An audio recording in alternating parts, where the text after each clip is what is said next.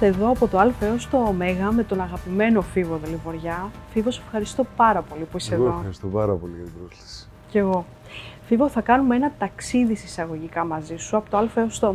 Θα σταματήσουμε σε 24 α, σταθμούς, όσα και τα γράμματα της αλφαβήτου, που αφορούν την ε, πορεία σου και στη μουσική, όλη, όλα αυτά τα χρόνια, και στη ζωή όμως. Μμμ. Ξεκινάμε από τον πρώτο μας σταθμό, πάμε αλφαβητικά φυσικά, είναι το γράμμα Α. Δεν είναι ένα σταθμό, θα είναι δύο στο Α. Ε, πρώτα απ' όλα θέλω να σου δώσω τη λέξη αυτοσαρκασμός. Μμ. Κάτι που σε χαρακτηρίζει, όσο έχουμε δει. Ναι, για μένα είναι η μεγαλύτερη ελευθερία. Δηλαδή, οτιδήποτε σε κάνει να αποτάσεις την οποιαδήποτε, να αποτινάσεις από πάνω στην οποιαδήποτε ανασφάλειά σου, το οποιοδήποτε κόμπλεξ σου, το οποιοδήποτε, οτιδήποτε οι άλλοι σε έχουν βάλει σε κουτάκια και τα λοιπά και να το κοροϊδεύεις εσύ να το ρίχνεις ο ίδιος κάτω, είναι μια πολύ μεγάλη ελευθερία και είναι ένα- και ένα σπάνιο χαρακτηριστικό έτσι, ε, στη- σε, σε χώρες όπως η δική μας. Ε, δηλαδή υπάρχει πάντα μια, μια άμυ, υπερβολική άμυνα, μια υπερβολική σοβαρότητα. Αισθάνομαι όμως ότι τελευταία αρχίζει και αλλάζει αυτό. Αισθάνομαι δηλαδή ότι αρχίζουμε και το μαθαίνουμε. Και γινόμαστε πολύ πιο ελεύθεροι με τον τρόπο αυτό. Και νομίζω είναι κάτι που χαρακτηρίζει και τους ανθρώπους που έχουν χιούμορ. Αν δεν αυτοσαρκάζονται πρώτα απ' όλα εκείνοι δηλαδή, αν Σίγουρα. κάνουν χιούμορ με τον εαυτό τους. Βέβαια το χιούμορ έχει, έχει διακυμάνσεις και αυτό και κλιμακώσεις, ας πούμε. Υπάρχει ένα χιούμορ που στοχεύει πάντα στον δίπλα, υπάρχει ένα χιούμορ ε, σ- που τελικά αναδεικνύει τα συμπλέγματα του ίδιου του κομικού, ας πούμε. Νομίζω είναι πολύ στην υψηλή κλίμακα του χιούμορ βρίσκεται ο, ο σαρκασμός. Μμμ. Όποιος τον εμ, λουστεί με αυτόν ε, θα, θα αισθανθεί πολύ καθαρός. Η δεύτερη λέξη λοιπόν στο Α που είπαμε είναι η λέξη αφήγηση. Αφήγηση ιστοριών. Μμμ. Κάτι που επίσης σε χαρακτηρίζει. Εγώ το έχω πει αρκετές φορές ότι η, η αιμονή μου όταν ήμουν παιδάκι ήταν να, να μου αγοράσουν μια κάμερα για να γίνω σκηνοθέτης. Και επειδή δεν είχαμε λεφτά μου αγόρασαν κιθάρα και όλη αυτή τη μανία μου να πω να φτιάξω μικρές ταινίες, να φτιάξω μικρές ιστορίες, την έβαλα σε αυτή την κιθάρα. Την έχωσα στις αφηγήσεις που, που μπορούσαν να, να γίνουν τραγούδια δηλαδή. Γι' αυτό και αγαπούσα πάρα πολύ τους ε, storytellers τραγουδοποιούς. Μμμ. Το Σαββόπουλο εδώ ή τον Αττικ. Φυσικά τον Ντίλαν, τον Κοέν, τον Λουτσέτα. Δηλαδή, αυτούς που ήταν πραγματικά οι αφηγητές του τραγουδιού. Συνεχίζοντας στο Β, θα σου δώσω τη λέξη βιβλία. Σε έχουμε δει σε συμμετοχές έτσι εκδοτικές. Μμμ. Το βιβλίο το, το αγαπώ πολύ. Είναι ένας, ένας κόσμος, δηλαδή θυμάμαι, ε, από τα πιο ευτυχισμένα πράγματα που θυμάμαι όταν ήμουν ένα παιδί, ήταν να λερώνω το κρεβάτι με μαρμελάδες και ψίχουλα και τα λοιπά και τα βιβλία, τις σελίδες να είναι όλες χάλια, ρε παιδί μου, γιατί έπαιρνα, δηλαδή θυμάμαι να γυρνάω από το σχολείο και να παίρνω, τι να σου πω, από ένα μικρό Νικόλα μέχρι τον Όλιβερ Τουίστ και αργότερα στην εφηβεία τον Ντοστογεύσκη, τον Γιώργο Ιωάννου ή τον Στρατή Τσίρκα και αργότερα τα βιβλία των ε, συγγραφέων της γενιάς μου, ας πούμε, των νεότερων που έβγαιναν ή τα πολύ μεγάλα βιβλία που ερχόντουσαν από το εξωτερικό και τα μαθαίναμε, ας πούμε, τον Φώστερ Wallace. Δεν θυμάμαι πολλές πιο ευτυχισμένες στιγμές από αυτές που τσαλακωνόταν το βιβλίο ή κάτι έτρωγα και, ή ξέρεις κοιμόμουν απάνω Μμμ. του ή οτιδήποτε. Ήταν ένας, ε, ε, ένας πολύ εύκολος τρόπος για να φύγεις από τη γη. Ένα ταξίδι, ναι. Στο Β όμως υπάρχει και ένα ονοματεπώνυμο α, μιας κυρίας, ίσως κάνει εντύπωση σε όσους μας δουν και μας ακούσουν, είναι η Βίνα Ασίκη. Α, ναι, ναι, ναι.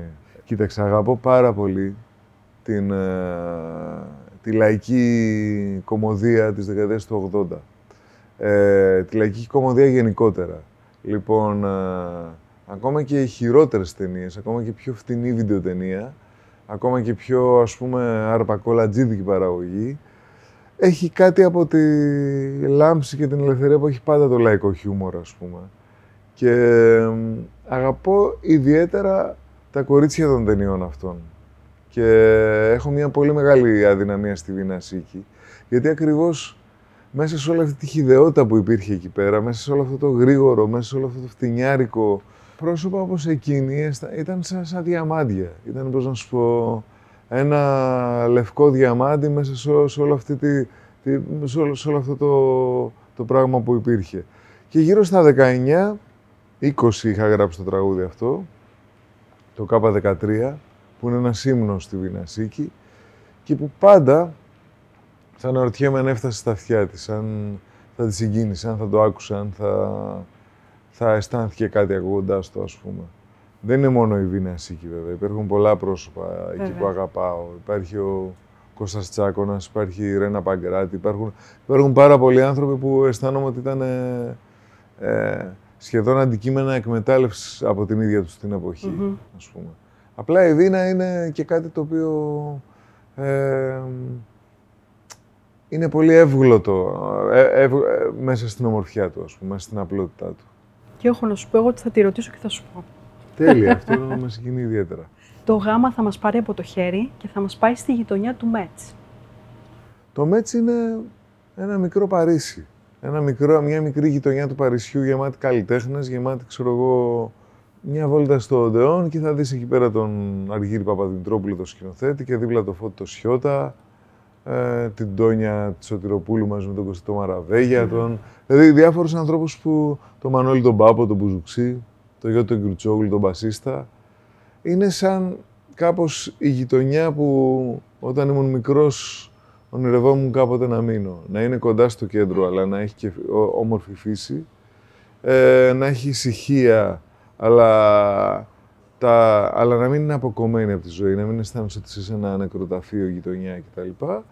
Και ταυτόχρονα να είναι γεμάτη με ανθρώπους που να είναι ελεύθεροι, να είναι ελευθερόφρονες, να είναι δημιουργικοί, ας πούμε. Αυτό είναι η, η πολιτεία που ονειρευόμουν από μικρός, ας πούμε, και το βρήκα εκεί.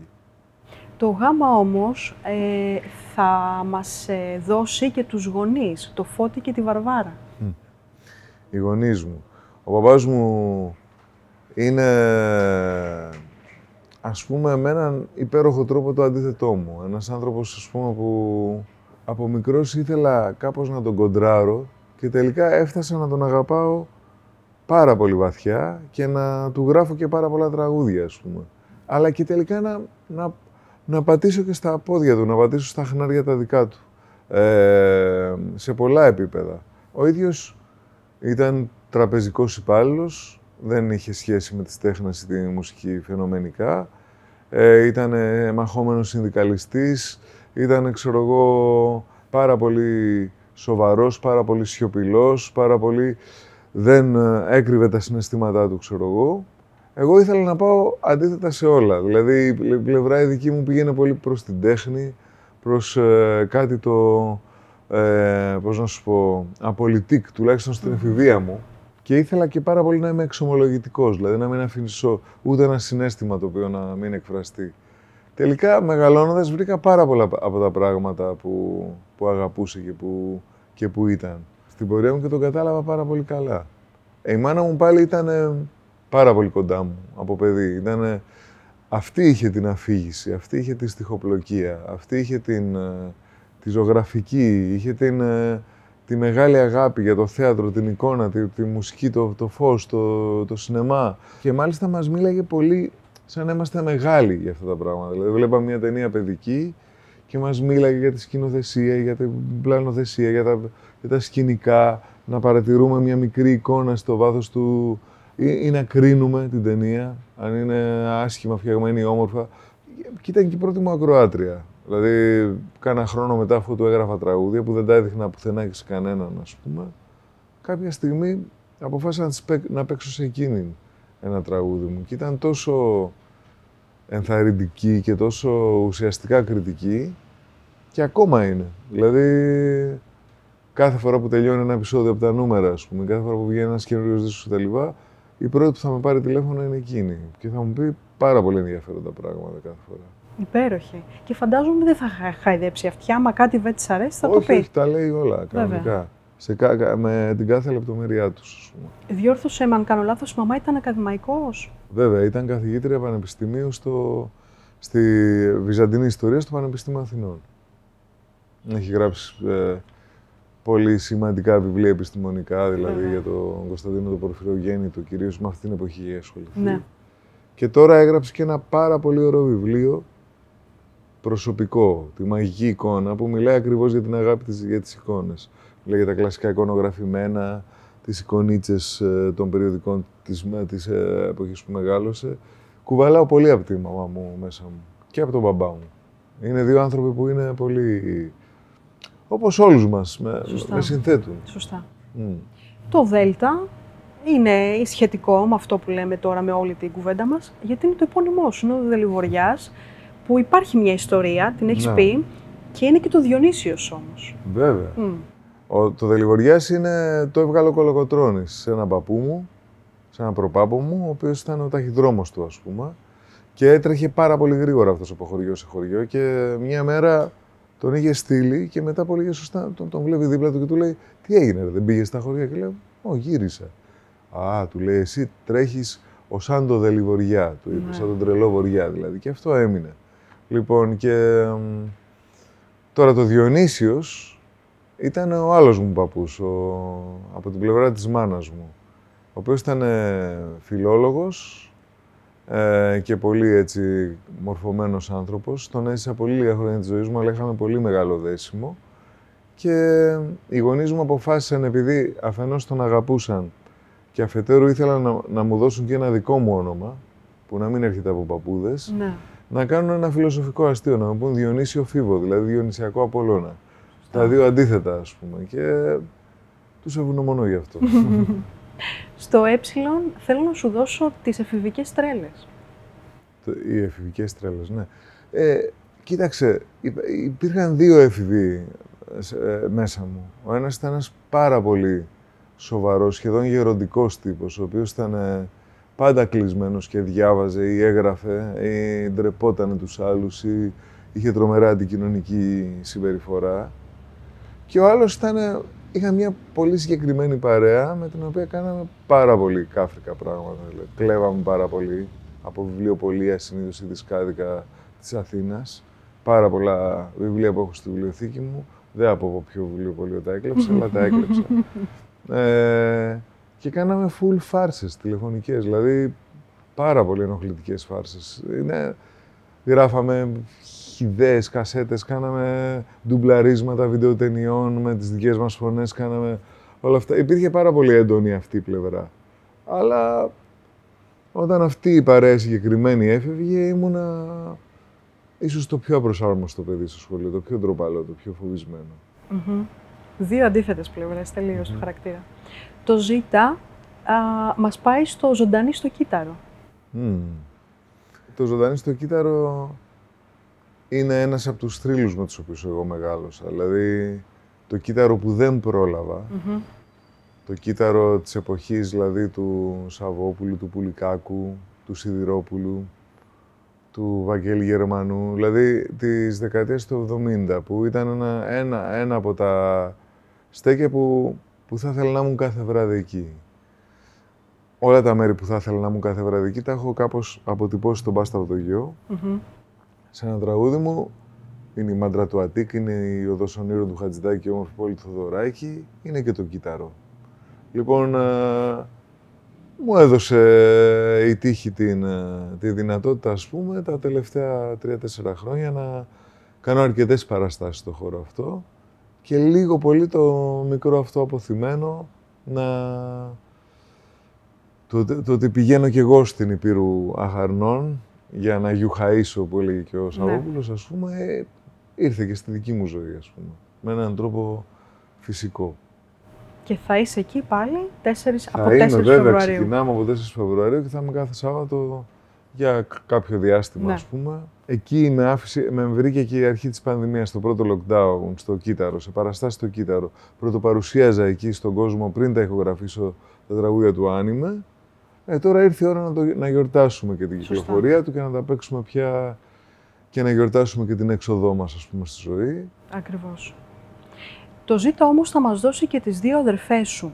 Είναι η, θα το διαβάσω για να τα πω σωστά, η Ζαχαροπλάτης στη Σαΐ Κρινιό Ναι. και η ζωγράφος η Μυρτώ. Ακριβώς. Μμμ. Η Μυρτώ είναι ένα χρόνο μικρότερη μου και μεγαλώσαμε μαζί επί της ουσίας, επηρεάζαμε πάρα πολύ ο ένας τον άλλον και σχεδόν μαζί ανακαλύψαμε τη δική μου ροπή προς το τραγούδι και τη δική της ροπή προς τη ζωγραφική, οπότε ήταν ένα πράγμα που ζυμώθηκε πάρα πολύ μαζί. Θα έλεγα μάλιστα ότι ήταν και η πρώτη μου μούσα, ήταν ας πούμε, πολλές φορές τη σκεφτόμουν όταν έγραφα ένα τραγούδι και ήθελα να της απευθυνθώ. Κάτι που αργότερα συνέβη με όλα τα κορίτσια της ζωής μου. Δηλαδή από την, ε, Ε, από, τις πρώτα, από τα πρώτα μου κορίτσια μέχρι τη Βάσο και την Ιόλη φυσικά, μέχρι την Εφέλη Φασούλη. Δηλαδή, Ναι. πάρα πολλές φορές απευθυνόμενος σε ένα, σε ένα γυναικείο πρόσωπο, βγαίνει το τραγούδι. Δηλαδή, βγαίνει κάτι από μέσα μου. Πολύ ιδιαίτερο. Κάτι, αυτό που θα ήθελα να πω με πολύ μεγάλη ακρίβεια. Με την Κρινιό τώρα είχαμε 9 χρόνια διαφορά και ε, ενώ μεγαλώσαμε πολύ στην κόντρα, δηλαδή η Κρινιό δεν ήθελε καθόλου να είναι σαν και εμάς, ήταν το πιο αντιδραστικό στοιχείο της οικογένειας, ήταν μεταλλού, ήταν γκοθού, ήταν dark στοιχείο ρε παιδί μου. Ε, τώρα λατρευόμαστε απόλυτα, δηλαδή, πώς να σου πω, συναντηθήκαμε και οι δύο στα, στα- στους κόσμους που αγαπούσαμε. Ο- Και επίσης έχουμε πάρα πολύ ίδιο χιούμορ με την Κρίνιο. Δηλαδή, γελάμε πάρα πολύ με τα ίδια αστεία και, πώς να σου πω, ε, με το που βρισκόμαστε, είμαστε, πώς να σου πω, ποιος θα πει την καλύτερη ατα- ατάκα, ας πούμε, υπάρχει διαγωνισμός τέτοιος. Το ΙΤΑ είναι η λέξη ηθοποιός. Είναι κάτι που α, βλέπουμε και στα νούμερα. Έτσι, Ναι. την υποκριτική. Δεν είμαι, δεν είμαι καλός ηθοποιός. Είμαι ένας άνθρωπος που μπορεί να υποδηθεί και μάλιστα με αμηχανία μόνο τον εαυτό του, μόνο μια γκούφη πλευρά του εαυτού του. Δεν θα μπορούσα να είμαι ρολίστας, ας πούμε. Αν μου έδινε κάποιος ένα, να υποδηθώ έναν άλλο α, χαρακτήρα, ε, δεν νομίζω θα το έκανα ποτέ. Παρ' όλα αυτά, ε, ή- ήμουν από μικρός μαγεμένος με τους ηθοποιούς. Ήθελα να ζω ανάμεσα σε θεο- ηθοποιούς. Τους αγαπώ πολύ. Πιστεύω ότι είναι πολύ ελεύθερα πλάσματα. Και δεν είναι τυχαίο ότι παντρεύτηκα μια ηθοποιό. Μμμ. Δεν είναι τυχαίο ότι ένας απ- άνθρωπος που είναι soulmate μου τα τελευταία χρόνια, ο Θανάσης ο Αλευράς, είναι ένας ηθοποιός. Είναι μάλιστα ένα αρχέτυπο ηθοποιό ο Θανάσης, γιατί Ναι. είναι συνεχώς σαν να υποδίεται τα πάντα, σαν να μπορεί να δει κάτι δίπλα του και να γίνει ξαφνικά αυτό, ρε παιδί μου. Αλλά και μέσα στα χρόνια πάρα πάρα πολλοί άνθρωποι αγαπημένοι. Και τώρα η παρέα των νούμερων ίσ- ίσως είναι από τις πιο ωραίες παρέες που είχα ποτέ. Φίβο, ισχύει ότι είχε δώσει εξετάσεις στο εθνικό; Ναι, είχα δώσει. Με είχε προπαρασκευάσει μάλιστα ο, Θα- ο Σταμάτης ο Φασουλής, Ναι. στον οποίο είχα πάρει τότε μια συνέντευξη, ας πούμε, είχα βγάλει και την παρέλαση με το Χατζηδάκη και με ήξερε και ήταν τρομερά γενναιόδωρος και καλός και, και ε, είχα περάσει ένα καλοκαίρι που διαλέγαμε κείμενα, μου έλεγε πώς να τα λέω κτλ. Κάπως όμως σαν να ξέραμε και οι δύο ότι δεν θα περάσω εγώ, δεν θα, δεν θα περάσω στο εθνικό. Ότι, έχω, ότι αυτό το πράγμα με ενδιαφέρει κάπως επειδή με ενδιαφέρει συν- συνολικά ο κόσμος της, τη- του θεάματος, της παράστασης, ας πούμε. Μμμ. Και μετά με έναν πάρα πολύ, ας πούμε, ε, με το δικό μου ταπεινό τρόπο, του το ανταπόδωσα. Όταν κάναμε την ταράτση του Φίβου, ήταν από τους πρώτους ανθρώπους που κάλεσα. Ξέρεις, τον, ε, ο κόσμος μπορεί να τον ξέρει σήμερα με ένα νέο παιδί ενδεχομένως και ως κριτή μιας ε, τηλεοπτικής εκπομπής. Σωστά. Ο Φασουλής όμως υπήρξε ένα πρόσωπο επαναστατικό στο ελληνικό θέατρο. Δηλαδή, ε, το ελεύθερο θέατρο, η ελεύθερη σκηνή ήταν ε, μαγικά πράγματα. Ήταν πράγματα τα οποία έσπασαν ρίζες, έσπασαν, ε, έσπασαν καθρέφτες. Φίβο, στο ΙΤΑ θα σου δώσω άλλη μία λέξη και είναι ο ήρωας της Disney, ο Donald Duck. Ναι, πάντα ταυτιζόμουν με αυτόν. Ταυτιζόμουν γιατί ήταν πάντα αποτυχημένος. Πάντα... Δηλαδή, ήταν ο κλασικός, ε, ας πούμε, ενώ ο Μίκη ήταν πάντα ο ξερόλας, ο οποίος τα πάντα κατάφερε να λύσει κάθε μυστήριο, να πετύχει σε κάθε υπόθεσή του. Να... Ο Ντόναλτ ήταν σίγουρο ότι δεν θα πετύχει. Ότι πάντα, ακόμα και αν σε μια περι- περιπέτεια τα κατάφερνε, θα το καρπονόταν ο Γκαστόνε ή ο θείος του, ξέρω εγώ. Λοιπόν, αυτή η μορφή, η οποία όμως ταυτόχρονα έμπλεκε σε περιπέτειες. Ήταν πάντα σε ένα ταξίδι, ήταν πάντα σε ένα σπίτι που είχε απ' έξω δεντράκια και ήταν, πώς να σου πω, και ήταν με τα νύψια του κτλ. Ε, Ήταν πάντα κά- κάποιος που ε, ήθελα να ζω τη ζωή του, αλλά χωρίς να, ξέρεις, πα- πάντα ήμουν καχύπαπτος απέναντι στους ήρωες, σε αυτους που ενσαρκώνουν ε, μόνο θετικές Ναι. έννοιες μέσα τους, ας πούμε. Αυτός μου άρεσε πάρα πολύ. Ήταν σαν τους θεούς του Ολύμπου, ήταν γεμάτος ελαττώματα, ας πούμε. Και μας έκανε να γελάμε και περισσότερο, έτσι, από το Μίκη, ας πούμε. Σίγουρα, σίγουρα. Θεωρώ. Και νομίζω ότι άφησε και, και ε, πώς να σου πω, ως έργο και τόσο τα κόμιξ με τον Ντόναλτ του, του Καρλ Μπάρξ, ας πούμε, όσο και τα shorts της Disney που, που είχαν τον Ντόναλτ μέσα είναι πολύ καλύτερα, είναι πολύ, πολύ σημαντικότερα. Θα συμφωνήσω, ναι. Στο Θήτα είναι βέβαια ο Θανάσης Βέγκος. Ναι, βέβαια, βέβαια. Και αυτός ήταν... Εγώ τη μισή μου παιδική ηλικία τη θυμάμαι να τρέχω συνέχεια μέσα στο σπίτι προσπαθώντας να τον μιμηθώ. Δηλαδή με αναστάτωνε και με ενθουσίαζε ο τρόπος που, που έτρεχε στις ταινίες του για να. Θυμάμαι δηλαδή τρομερά μια σκηνή που ε, τον κυνηγούσαν κάτι έτσι χασαπόφατσες ας πούμε και ναι. μπαίνει, ήταν μια βάρκα στεριά, μπήκε μέσα, κοπηλάτησε λίγο ενώ ήταν στεριά και μετά συνέχισε να τρέχει. Μου φαίνονταν καταπληκτικό αυτό. Λοιπόν, έτυχε να τον... όταν έκανα το, το δεύτερο μου δίσκο και ήμουν 20 χρονών, το, το, το «Η ζωή μόνο έτσι είναι ωραία», είχα ένα hip hop κομματι και είπα θα το δώσω σε αυτόν, γιατί είναι rapper, είναι, πώς να σου πω, δηλαδή, μόνο αυτός μπορεί να κυνηγήσει τις συλλαβές, ας πούμε. Και το πήγα και τον γνώρισα και ήταν τρομερά συγκινητικός. Δηλαδή, θα μπορούσε να μην έρθει, θα μπορούσε να, πώς να σου πω, να μου αρνηθεί, ναι. δεν έβγαινε, δεν έκανε σχεδόν τίποτα. Αλλά κάπως τον συγκίνησε ότι ήμουν μικρός και είχα και σπασμένο πόδι κιόλας και με έπαιρνε κάθε μέρα για αρκετό καιρό να δει πώ πάει το πόδι μου. Ήταν τρομερά. Είχε ένα νιάξιμο για τα πάντα, ας πούμε, αυτός ο άνθρωπος. Πολύ μεγάλος καλλιτέχνης όμως. Ξέρεις τι, δεν είναι, τον υποτιμούμε όταν το λέμε ο καλός μας άνθρωπος, γιατί δεν ενσάρκωσε μόνο αυτό.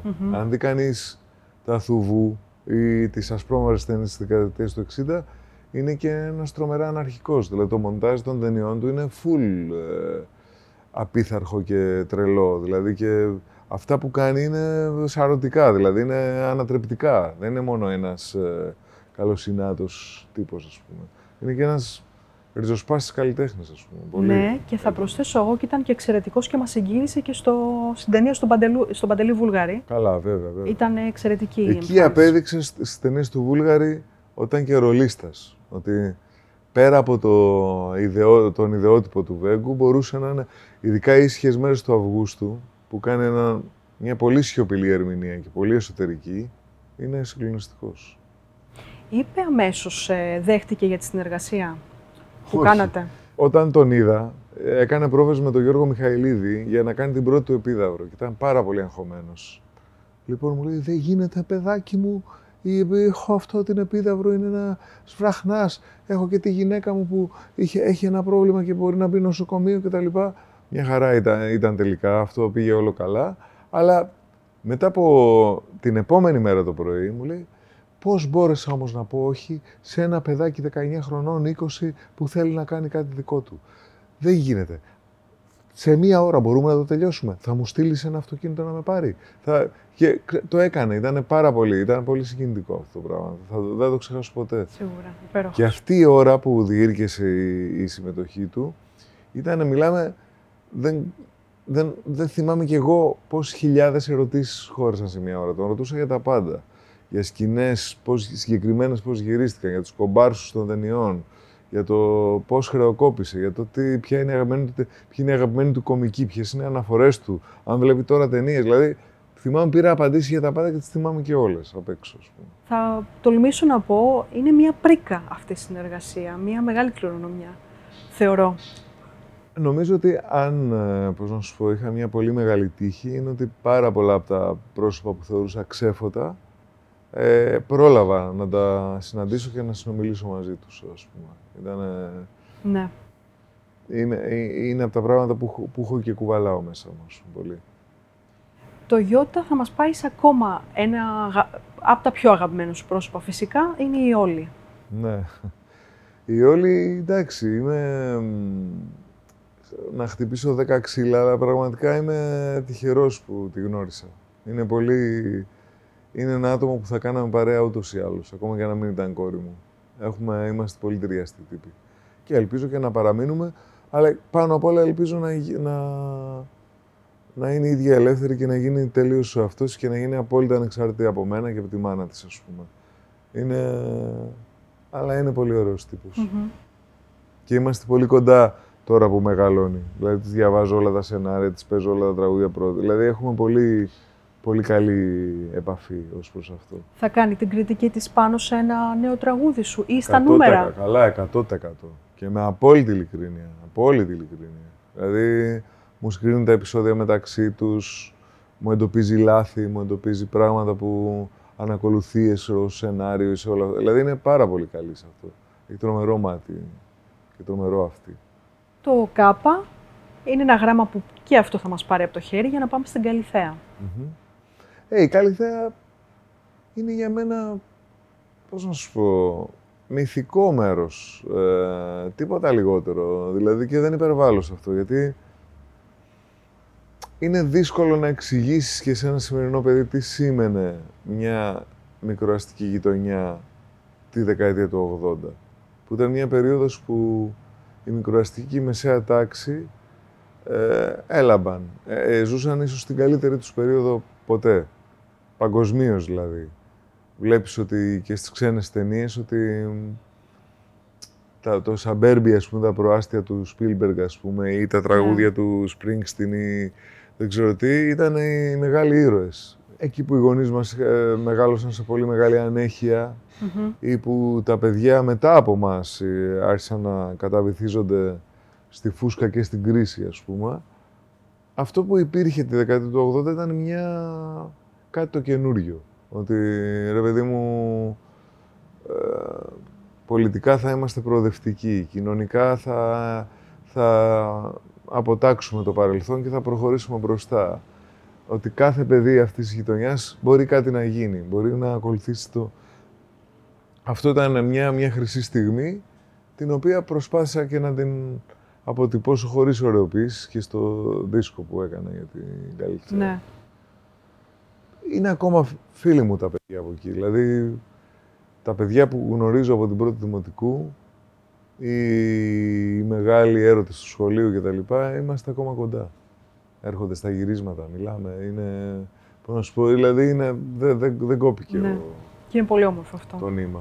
Εξακολουθείς να έχεις ακόμα το πατρικό στούντιο; Ναι, το έχω θυμάμαι κάνει τότε, το, το, το, το, πρώτο όροφο της mm. μονοκατοικίας που μεγάλωσα, τον έχω κάνει στούντιο. Ναι. Στο ΚΑΠΑ θα σου δώσω και άλλη μια λέξη. Διαβάζοντας για σένα μου έκανε εντύπωση. Γιατί διάβασα σε μια συνέντευξη που ανέφερες ο Κουτσομπόλης Φίβος Ζελιβοριά. Ναι. Ναι, Κουτσομπόλης. Ε, μ' αρέσει, πώς να σου πω.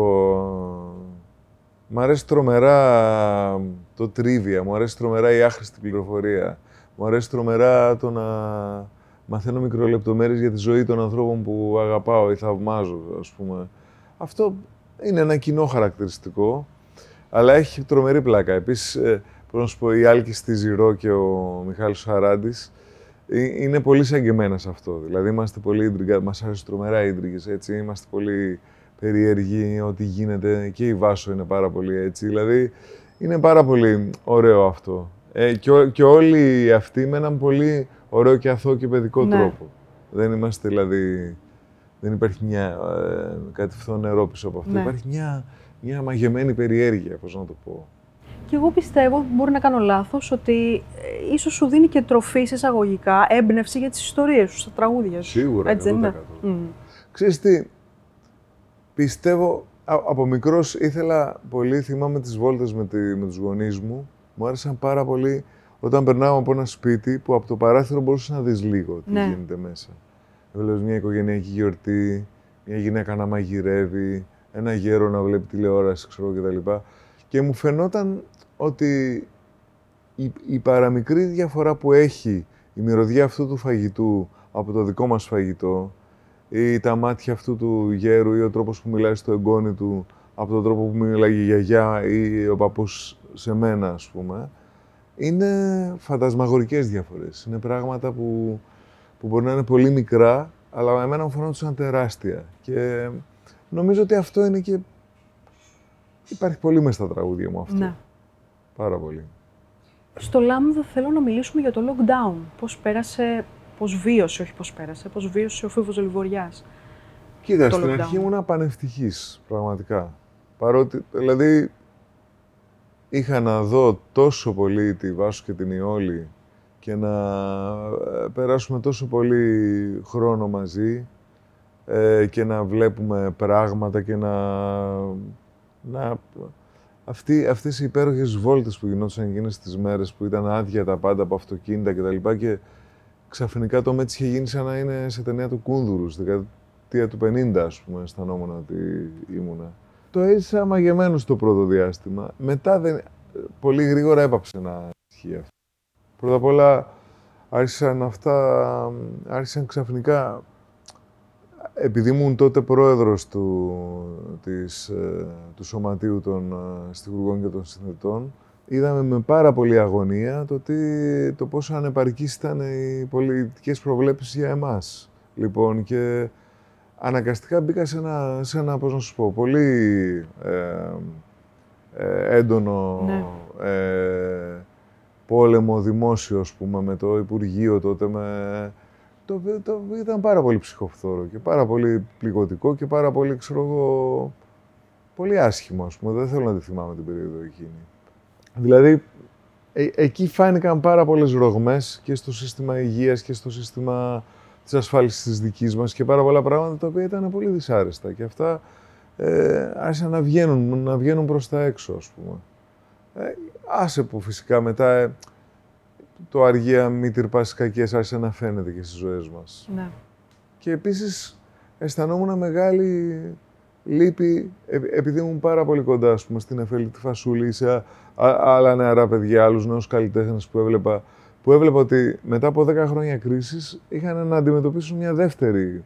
Δηλαδή σκέψου να είσαι ένα παιδί με ταλέντο, φιλόδοξο και να είσαι ας πούμε σε αυτή την ηλικία που πρέπει να κάνεις πράγματα στις δεκαετίες του 10 και του 20 στη, στην Ελλάδα ας πούμε. Ήταν, όλα τα παιδιά αυτά μεγάλωσαν με κρίση πανικού, με προβλήματα στο στομάχι, με προβλήματα με δύσπνιες, με...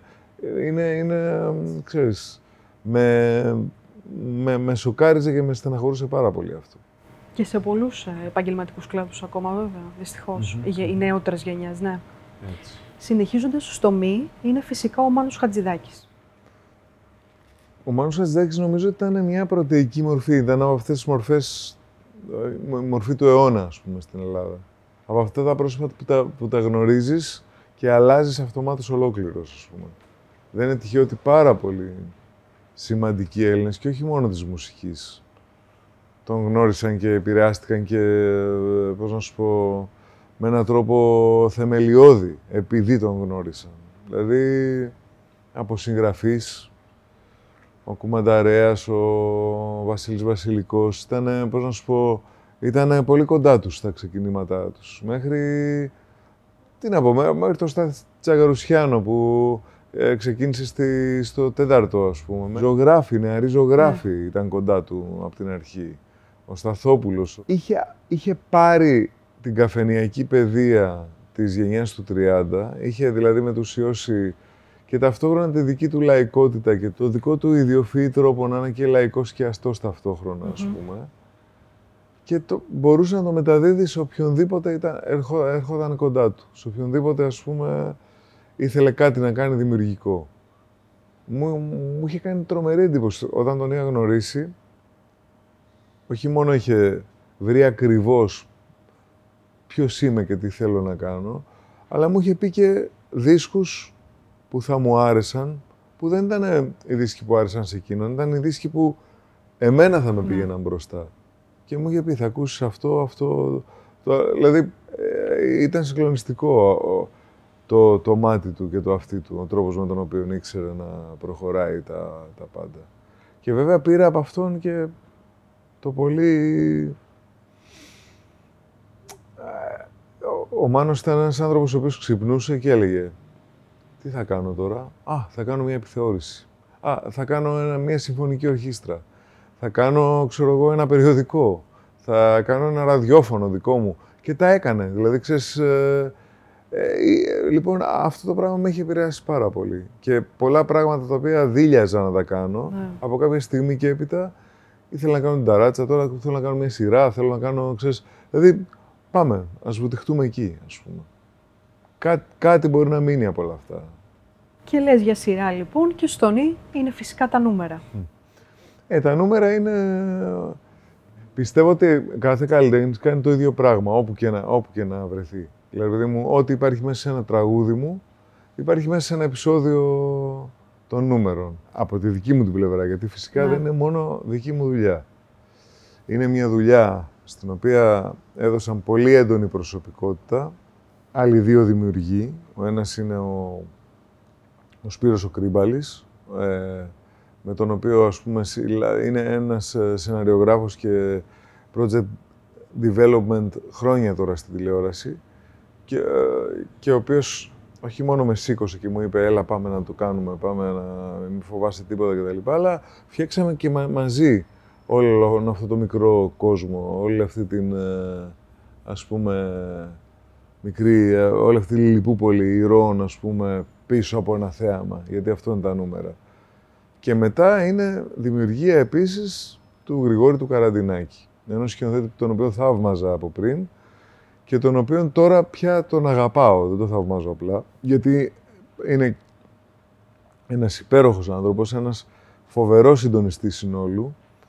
Έχει να κάνει μόνο με τρελούς, με μια ομάδα τρελών ηθοποιών, με τραγουδιστές οι οποίοι δεν είναι ηθοποιοί ε, και όμως έχει φτιάξει μαζί με τους σκηνογράφους του, μαζί με, το, και με, με- με τον διευθυντή φωτογραφίας, μαζί με το τελευταίο του συνεργάτη, έναν κόσμο στον οποίο όλο αυτό μας αγκαλιάζει και μας κάνει να, να είμαστε ελεύθεροι και να δημιουργούμε. Αν, σκε, αν σκεφτεί κανείς πόσο δύσκολο είναι το εγχείρημα αυτό, Μμμ. διότι ας πούμε δεν είναι ούτε μια α- κομμωδία απλή, ούτε μια μουσική εκπομπή. Είναι ένα υβρίδιο το οποίο ε, επεισόδιο το επεισόδιο γίνεται όλο και πιο ελεύθερο, όλο και πιο καλό, όλο και πιο... Και αυτός ο έπαινος δεν πάει σε μένα, πάει στον... Α, α, α, ε, από μένα πάει 100% στο Γρηγόρη και σε όλη του την ομάδα. Και βέβαια από εκεί και πέρα, τι να πω για το σύνολο των ηθοποιών. Δηλαδή, τι να πω, πραγματικά. Ε, ξαναγνώρισα τη γυναίκα μου, τη Βάσο. Ε, αγάπησα σαν αδελφό μου τον Μιχάλη το Σαράντη. Ναι. Ε, μ, με το Θανάση κάναμε τη δική μας ιστορία ήδη με την ταράτση την του ταράτση. Φίβου, αλλά ε, αυτό που... Ο τρόπος που μου- μου δόθηκε ευκαιρία να φωτίσω και το χαρακτήρα του μέσα από τα νούμερα ήταν πολύτιμος για μένα. Ήταν ένα, ένα ακόμα δώρο που πήρα από το Θανάση και που αξιώθηκα να του δω- κάνω κι εγώ. Ε, η Άλκιστη με τη δροσιά της και το, την τρέλα της και το ταλέντο της, ο Χάρης ο Χιώτης με το χιούμορ του και την ε, καλοσύνη του, ο Θανάσης ο Δόβρης που κάνει τον Παντελή που είναι ένας genial ηθοποιός, δηλαδή πραγματικά φοβερός. Η Αλεξάνδρα Ταβουλάρη, μια ε, υπέροχη κοπέλα από το Εθνικό Θέατρο, η οποία σιγά σιγά γίνεται όλο και ε, σημαντικότερος ο ρόλος της και αυτό που προσφέρει στη σειρά. Ο Γιάννης ο Σαρακατσάνης, ένα, που το- τον θαύμαζα από την εποχή των Αμπόβο και που είναι ένας καταπληκτικός κωμικός και καταπληκτικό μυαλό. Ε, η Άννη Θεοχάρη, μια φοβερή performer που μου έμαθε τι είναι μπουρλές και αποφάσισε να φτιάξει ολόκληρο χαρακτήρα πάνω της.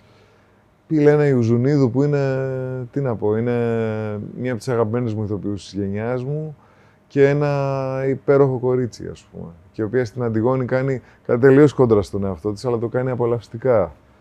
Η μικρή, η Εύελιν, που είναι ταλεντάρα, φοβερή.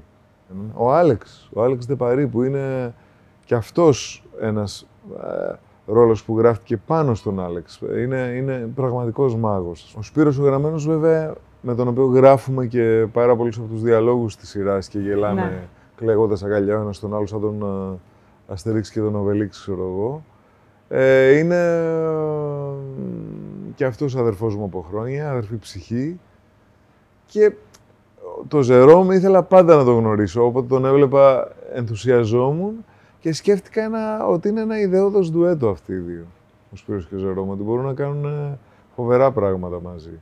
Τι να πω, είναι, είναι μια πολύ μεγάλη ομάδα που, αν, ε, που είναι εύκολο και να ξεχάσεις κάποιον από αυτούς, αλλά Σίγουρα. γιατί ναι. ακριβώς είναι πάρα πολύ μεγάλη. Αλλά, αλλά, αλλά δεν. ε, Θα ήθελα να είχαμε χρόνο να σου μιλήσω για το διευθυντή φωτογραφίας, να σου μιλήσω για τη- τα κορίτσια στα ρούχα και την ενδυματολόγο μας, να σου μιλήσω για το σκηνογράφο.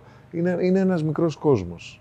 Στον οποίο μακάρι να, να ζήσω για κάποιο διάστημα ακόμα. Δηλαδή θα το ήθελα πολύ. Και μου δίνεις πάσα γιατί ήταν, ε, ήθελα τώρα εδώ να σε ρωτήσω που μιλάμε για τα νούμερα, αν θα πάει και για δεύτερη σεζόν, για την επόμενη σεζόν. Τώρα γίνονται οι συζητήσεις με την ΕΡΤ, ελπίζω να πάνε καλά. Ε, από τη δική μας τη, την πλευρά, ε, θεωρούμε ότι μια δεύτερη χρονιά θα, θα το ολοκλήρωνα υπέροχα το, το σύνολο αυτό. Το ευχόμαστε και εμείς ως τηλεθεατές. Στο ξύ θέλω να μου πεις για την ξένια. Ναι. Την οποία την έχεις, είναι και χαρακτήρας, ε, το ακούμε και στα νούμερα. Ναι. Η ξένια ήταν το πρώτο μου κορίτσι. Ε, ήταν στα 16 μας τα φτιάξαμε και είχαμε πάει να δούμε τον κύκλο των χαμένων ποιητών κιόλας, που ήταν η ταινία της γενιάς μας τότε, ναι. παιδί μου. Και τη έκανα full ποιητικές ερωτικές εξομολογήσεις, τη έγραφα τραγούδια. Ήταν, ρε παιδί μου, ήταν ο απόλυτος εφηβικός έρωτας. Ήταν ακριβώς αυτό το πράγμα το, το απολύτως ανυπόκριτο, το απολύτως ελεύθερο, το απολύτως αγνό που έχουν αυτοί οι έρωτες. Και νομίζω ότι πολλά πράγματα, πολλές σχέσεις μπορούν να ξεχαστούν μες στη ζωή. Η πρώτη όμως είναι, είναι, είναι πάντα κάτι το οποίο είναι, είναι το τελευταίο δώρο του Άι Βασίλη, το πρώτο σου κορίτσι, παιδί μου. Οπότε πάντα αναφέρομαι σε αυτήν με, ένα, με έναν τρόπο. Και την έκανε και η ηρωίδα. Δηλαδή ναι. έκανα η, η πρώην γυναίκα μου, ας πούμε, είναι η ξένια στη σειρά και, και έχω βασίσει πολλά, πολλά, ε, πολλά από, τα, από τα πράγματα που συμβαίνουν σε αυτή τη σειρά και στην ιστορία μου με, τη, με την Ξένια. Η Ξένια το ξέρει, λοιπόν. Φυσικά, το φαντάζεται. Έχουμε πολύ μεγάλη αγάπη mm. με την Ξένια. Και ξέρεις, είμαι από τους ανθρώπους που δεν, που δεν... Σαν οι σχέσεις μου αυτές ποτέ να μην τελειώνουν, ας πούμε. Σαν η αγάπη και το απόθεμα της αγάπης, ρε παιδί μου, να μην διαποτίζεται με δηλητήριο όταν τελειώνει κάποια Δεν ξέρω αν είναι καλό ή κακό αυτό, αλλά σίγουρα έτσι, είναι, ε, έτσι το ζω εγώ. Ναι. Στο όμικρον είναι ο Ορφέας Περίδης. Ναι, ναι, καλά. Ο, ο Ορφέας για μένα είναι πέρα από το ότι έτυχε να είναι ο άνθρωπος που μου έμαθε κιθάρα, είναι ένας πάρα πολύ σημαντικός Έλληνας τραγουδοποιός, ένας πάρα πολύ σημαντικός ποιητής. Δηλαδή, και μόνο το στίχο να έχει γράψει ο χωρισμένο μου αυτός είναι που χώρισε τον κόσμο από λάθος, θα, θα έμενε για πάντα στα ποιητικά βιβλία των επόμενων αιώνων, ας πούμε. Είναι, είναι τροβαδούρο, είναι σαν να, σαν να ήρθε από το Μεσαίωνα με την κιθάρα του στον νόμο και να, να, είναι έτοιμος να προχωρήσει στους επόμενους αιώνες αναλύωτος τροβαδούρος, ένας ε, άγγελος του Βέντερς, πώς να σου πω. Πολύ ώρες θα μπορούσα να μιλάω mm-hmm. για αυτόν. Στο ποιοι φύγουν τα παιδικά χρόνια. Ναι. Εντάξει, τα παιδικά χρόνια για όλους μας είναι, είναι η πατρίδα, είναι ο θησαυρό, είναι το, το σεντούκι, τον, το κουτί της Πανδώρας. Δεν θα μπορούσα να αποτελώ κι εγώ εξαίρεση. Βουτάω πολύ, πολύ υλικό από αυτά. Και, και ανακαλύπτω όπως όλοι οι δημιουργοί ότι είναι ανεξάντλητα. Ναι. Στο ρο θα σου δώσω για τη ρουτίνα, τη ρουτίνα του φίβου. Ναι. Η ρουτίνα μου, πρώτα απ' όλα, δεν μπορώ να, να πω ότι έχω ακριβώς ρουτίνα με την έννοια ότι δουλεύω πάρα πολύ σε περιπετειώδη project συνέχεια. Δηλαδή, είτε είναι ένας δίσκος, είτε είναι η ταράτσα, είτε είναι τα νούμερα, είτε είναι οτιδήποτε κλπ. Δουλεύω 17 ώρες τη μέρα τουλάχιστον, ας πούμε, για να βγουν όλα αυτά τα πράγματα που, που, που θέλω στο φως. Οπότε, επειδή ακριβώς αυτή η μέρα είναι κάθε μέρα σαν να οδηγεί σε ένα καράβι και έρχονται διάφορα κύματα από εδώ και από εκεί, δεν μπορώ να πω ότι έχω ρουτίνα, ναι. ότι ρουτινιάζω. Ναι. Απ' την άλλη, μου είναι πάρα απολύτως απαραίτητο το βράδυ, αφού δω τα, και τα κορίτσια μου κτλ., να κάτσω με τσιγάρο και κρασί και να δω μία ταινία ή, ή να διαβάσω ένα βιβλίο ή να ακούσω ένα δίσκο. Δηλαδή, αν θα έλεγε κανείς ότι υπάρχουν μικρές ρουτίνες, είναι αυτές. Mm-hmm. Μ' αρέσει τρομερά να φτιάχνω λίστες, μ' αρέσει τρομερά να. Όταν πηγαίνω με το αυτοκίνητο στη δουλειά, να ακούω αυτές τις λίστες, ας πούμε. Μ' αρέσει να φτιάχνω λίστες ταινίων. Δηλαδή, μ' αρέσουν οι, οι δίαιτες. δηλαδή, να φτιάχνω πνευματικές δίαιτες, ας πούμε, κάθε τόσο και να τις ακολουθώ. Αυτό είναι το, το μόνο ίσως ρουτινιέρικο ναι. στοιχείο της ζωής μου. Στο Σίγμα είναι το σινεμά. Ξέρω ναι. ότι αγαπάς πάρα πολύ το σινεμά. Πάρα πολύ, πάρα πολύ. Το αγαπάω ως, ως δέκτης, το αγαπάω πολύ περισσότερο από τη μουσική. πιο συχνά θα με δεις να παρακολουθώ ταινίες παρά να ακούω δίσκους. Και αυτό γιατί περιέχει και τη μουσική το σινεμά, Ναι. αλλά περιέχει και τα εχμαλωτίζει και τα σώματα εχμαλωτίζει τις εποχές. Είναι ό,τι πιο κοντά έχουμε στη χρονομηχανή, που είναι η μόνη εφ- εφεύρεση που μου στοιχίζει που δεν υπάρχει, ας πούμε. Μμμ. Και το χρησιμοποιώ και σαν χρονο- χρονομηχανή. Δηλαδή έχω ζήσει πολλές κανολίστες να δω μόνο, ας πούμε, ταινίες του 63. Άρα, αν το κάνεις αυτό για ένα μήνα, μετά από λίγο καιρό ζεις το 63. Δηλαδή καταλαβαίνεις, μεταφράζεις τους ανθρώπους. Ναι. Είναι Την εποχή, ναι, πολύ, βέβαια. πολύ σημαντικό πράγμα. Το αγαπάω πολύ το σινεμά.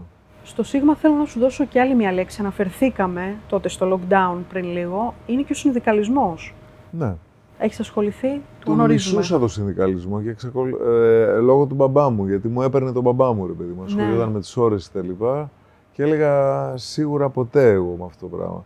Έτυχε, τα έφερε η ζωή και λόγω τη, της οικονομικής κρίσης και της κατάρρευσης των, της δισκογραφίας και των πνευματικών δικαιωμάτων και των live και όλα αυτά τα πράγματα, αναγκάστηκα να ασχοληθώ. Και είχα την ε, τύχη ατυχία να, να είμαι και σε, σε προεδρική θέση, ας Μμμ. πούμε, αρκετά, για αρκετά χρόνια. Ε, καλά, η τύχη γιατί γνώρισα και αγάπησα πάρα πολλούς ε, συναδέλφους, ας πούμε. Ατυχία γιατί μπλέχτηκα και σε διενέξεις και υπήρξε εποχή που πραγματικά η τοξικότητα και το δηλητήριο που χινόταν από παντού, ας πούμε, είτε από αντίπαλες ομάδες, ξέρω Ναι. εγώ, είτε από ε, πολιτικούς, είτε από, ξέρω εγώ, ε, ήταν ε, δύσκολο να το αντέξεις, ας πούμε. Και αν δεν είσαι και τέτοιο άτομο, δε, είναι μια συνεχής απορία αυτή. Γιατί, γιατί να μην είναι τα πράγματα, για, πώς να σου πω, γιατί... Αλλά τελικά δεν δε, δε γίνεται τίποτα να κατα, κατακτηθεί άμα δεν, το, άμα δεν πολεμήσεις. Τίποτα. Χωρίς αγώνα, βέβαια. Τίποτα. Δεν υπάρχει δυστυχώς άλλος τρόπος. Στο ΤΑΦ θέλω να αναφερθούμε στην ταράτσα, την περιβόητη ταράτσα του Ναι. Φίβου. Ε, η ταράτσα ήταν. Όταν έγραψε τον Μπάσταρδο γιο και έβλεπα αυτή τη, μέ- το, το, το, το- τη μύρλα για το ότι δεν έχω ζήσει το ένα ή δεν έχω ζήσει το άλλο. Έβλεπα, έβλεπα ότι μου στοιχίζει λίγο αυτό. Ή μέσα από όλα αυτά που έβλεπα από τις παλιές ταινίες κτλ. Ε, στην ταράτσα ήθελα πάρα πολύ να συμπυκνώσω όλα αυτά τα πράγματα τα οποία αγαπούσα και θα ήθελα να ήμουν εκεί. Από τη μάντρα, το Αττικ, μέχρι, σου λέω, τις μεγάλες επιθεωρήσεις, Ναι. μέχρι τα, τα παλιά σινεμά που ξέρεις. ε, με- δηλαδή, ήθελα να φτιάξω ένα στέκι που να έχει την ομορφιά ενός στεκιού στη δεκα, της δεκαετίας του 50 στην Ελλάδα. Και γενικά απορούσα ε, με το γεγονός ότι ενώ όλη η, η Αθήνα μέχρι και τα πρώτα χρόνια της μεταπολίτευσης είχε πάρα πολλά καλοκαιρινά στέκια, είχε αναψυκτήρια, είχε ξέρω εγώ μουσικές ταβέρνες, είχε μουσικά, είχε πράγματα στα οποία ο ουρανος Μμμ. μια γρανίτα και δέκα καλλιτέχνες πάνω σε κάνανε, πώς να σου πω, πήγαινε, ήταν εκεί όλη, όλη, όλη η Αθήνα το καλοκαίρι, πώς αυτό το πράγμα είχε σταματήσει. Γιατί η- το δυναμικό των ταλέντων δεν αλλάζει εδώ. Μμμ. Χιουμορίστες υπάρχουν, κορίτσια που χορεύουν υπάρχουν, φωνές καταπληκτικές, μουσική καταπληκτική. Ε, ήθελα, ήθελα να το κάνω αυτό, ήθελα να το ξαναφτιάξω αυτό το πράγμα. Και φαίνεται ότι είχε, το είχε πολύ μεγάλη ανάγκη και ο κόσμος. Πολύ, φάνηκε. Φάνηκε από, από τις πρώτες παραστάσεις. Ήμασταν sold out σχεδόν κάθε βράδυ στη τάρα του Φίβου. Ευγνωμονώ και την Κατερίνα τη Σταματάκη, τη μάνατζερ μου που Μμμ. με βοήθησε να το πραγματοποιήσω και τον Ηλία τον Μαροσούλη που ήταν ένας ε, άνθρωπος καταλυτικός κι αυτός στη ζωή μου. Και είναι σαν να πήγε η ταράτσα, σωστά, σαν να ήρθε η ταράτσα λοιπόν στη μικρή οθόνη που Ναι, βλέπουμε τα αυτό. νούμερα. Όλο αυτό το που ζούσαμε στο Μμμ. background της ταράτσας, στο backstage της, της Ναι. ταράτσας έγινε, έγινε τηλεοπτική κομμωδία. Μμμ. Το Y θα μας δώσει μια πιο γενική λέξη. Είναι η λέξη υπερήφανος. Αν σε ρωτούσα λοιπόν έτσι για ποιο πράγμα αισθάνεται ή ποια συνθήκη, α, για ποιο πράγμα ή ποια συνθήκη αισθάνεται περήφανος ο Φίβος. Για τις στιγμές που έδειξα περηφάνεια. Δηλαδή για την ίδια την, την υπερηφάνεια. Τις στιγμές που δεν καταδέχτηκα κάποιο τύπου ταπείνωση, ξέρω εγώ, ή που δεν καταδέχτηκα έναν, ε, έναν φρικτό συμβασμό σε ό,τι αφορά την τέχνη μου ή τη ζωή μου, ξέρω εγώ. Έρχονται στιγμές τέτοιες για όλους μας, που, ε, που πρέπει να υπερνικήσεις το φόβο σου και να παραιτηθείς από μια δουλειά ή να πεις ένα ναι. μεγάλο όχι ή να ε, αντιπαρατηθείς με έναν άνθρωπο που φοβάσαι. Αυτές οι στιγμές είναι, είναι οι μόνες για τις οποίες αισθάνομαι υπερήφανος. Οι στιγμές δηλαδή που ήμουν περήφανος. Και όσον αφορά τις φοβίες στο φι ή τους φόβους; Κάθε μέρα φοβάμαι κάτι. Φοβάμαι ε, μην χάσω κάποιον άνθρωπο που αγαπάω, ξέρω εγώ. Φοβάμαι μην, ε, μήπως πλήγωσα κάποιον, ας πούμε. Έχω πολλά ενοχικά σύνδρομα, ας πούμε, πολλά τέτοια πράγματα. Φοβάμαι το δηλητήριο που είναι έτοιμο να χύσει ο πάσα ένας πάνω στη ζωή σου, ας πούμε. Φοβάμαι την πολιτική ισοπαίδωση, την κοινωνική ισοπαίδωση. Φοβάμαι μήπως γυρίσουμε πίσω, μήπως γυρίσουμε πάλι σε εποχές που ο προοδευτικός άνθρωπος θα κυνηγέται ή όπου ο, ε, ο διαφορετικός άνθρωπος θα κυνηγέται. Δηλαδή, όλα αυτά τα πράγματα με, με φοβίζουν καθημερινά, με μικροαφορμές. Και τα ξορκίζω με τη δημιουργία, δεν έχω άλλο τρόπο. Και με την ελεύθερη έκφραση. Ναι. Με το να γράφω ή να, να μιλάω ελεύθερα για, για όλα αυτά τα πράγματα. Θεωρείς εδώ τώρα έτσι μία σφίνα; Θα μου επιτρέψεις. Θεωρείς ότι υπάρχει ο κίνδυνος αυτός στην εποχή μας, να γυρίσουμε λίγο πίσω; Μα υπάρχει. Δεν βλέπετε στην Ιταλία τι γίνεται, ας πούμε, που υπάρχει ξανά φασισμός, ας πούμε. Υπάρχει ξανά. Ε, δεν είδαμε τι έγινε με τον Τραμπ στην Αμερική. Δεν βλέπουμε τι γίνεται και εδώ στην Ελλάδα σε ορισμένες εκφάνσεις της ε, της κοινωνικής ή της πολιτικής ζωής. Βλέπεις ότι πράγματα τα οποία θεωρούσαμε κατακτημένα από το 70 και μετά, στην ιδιωτική μας ζωη στην πολιτική μας έκφραση, στο... ξαφνικά ε, δεν είναι και τόσο. Ναι. Δηλαδή, ε, είναι, είναι κάτι που με σοκάρει αυτό. Και δεν το τοποθετώ φυσικά μονοδιάστατα ή μειοπικά να πάω μόνο ενάντια σε ένα κόμμα ή μόνο ενάντια σε μία... Είναι κάτι το οποίο είναι, έρχεται από τα έγκατα της κοινωνίας και που η πολιτική απλά το υποδαβλίζει το πράγμα αυτό. Ναι. Και ε, όπου το βλέπω, όπου το βλέπω το πράγμα αυτό, είμαι απόλυτα ενάντιος. Και με τον όποιο δημοσιολόγο μου θέλω να πηγαίνω κόντρα φουλ. Δηλαδή, θέλω να το ξεμπροστιάζω. Δεν, δεν θέλω να ξαναγυρίσουμε στις εποχές, ας πούμε, τον, του, του μακαρθισμού, της ε, εξορίας, της, πώς να σου πω, της ομοφοβίας, του, της ε, γυναικοφοβίας, το, του μισογενισμού. Δηλαδή αυτό το πράγμα πρέπει να παλέψουμε όλοι μαζί για να μην ξανάρθει. Ποτέ. Συνεχίζοντας στο χ, είναι δύο λέξεις. Η πρώτη λέξη είναι χιλόπιτα. Χιλόπιτας. Ναι, ναι, ναι. ε, πολύ ευεργετικό πράγμα.